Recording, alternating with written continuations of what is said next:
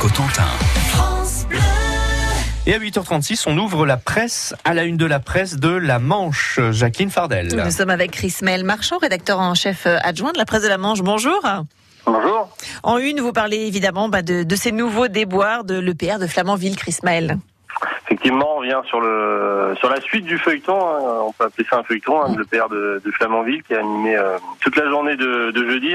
Alors dans une page, spéciale, pardon, on vous explique euh, comment ce nouvel épisode s'est déroulé à savoir comment à partir d'une réunion d'experts euh, à l'autorité de sûreté nucléaire, la SN, EDF a fini par envisager un, nouveau retard et surcoût pour son prototype. Hein, car, en fait, l'électricien est désormais, on peut dire, dans les, dans les cordes, hein, même si la SN n'a pas encore euh, donné un avis définitif. Euh, il semble bien que l'avenir de l'EPR, enfin en tout cas à court terme, est en suspens il va devoir euh, faire, on va, devoir, on va, devoir, faire face à un nouveau contretemps qui pourrait euh, se chiffrer en années et en milliards.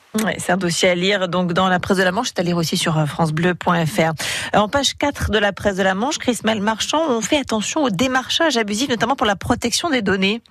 Tout à fait. on vous présente un cas euh, malheureusement pas, pas isolé d'une entrepreneuse charbongeuse qui a bien failli se faire, euh, on peut le dire, hein, par le par biais de la mise en conformité au niveau du, RGPD, hein, le règlement général sur la protection des données. Elle a été, elle a été appâtée par des par des petits malins qui étaient bien organisés, hein, et puis mais elle fut à deux doigts de tomber dans le panneau. Elle a donc décidé de, bah, de témoigner, de faire office de lanceuse d'alerte, hein, donc euh, aux entreprises, notamment les, les plus petites, de, de veiller au grain. Et puis on n'en doutait pas, euh, Chris Mel Marchand, il y a des bons produits dans la Manche, des excellents produits. On, le fait pendant un, nouveau festival à Caen. Oui, ça s'appelle le FENO, hein. c'est un festival de l'excellence normande, organisé par la, par la région. Le but c'est de valoriser les talents euh, et les réalisations normandes euh, dans tous les secteurs. 60 000 spectateurs sont attendus d'aujourd'hui à, dimanche euh, pour découvrir euh, plus de 350 exposants. Ça se déroule donc au parc des expositions à Caen.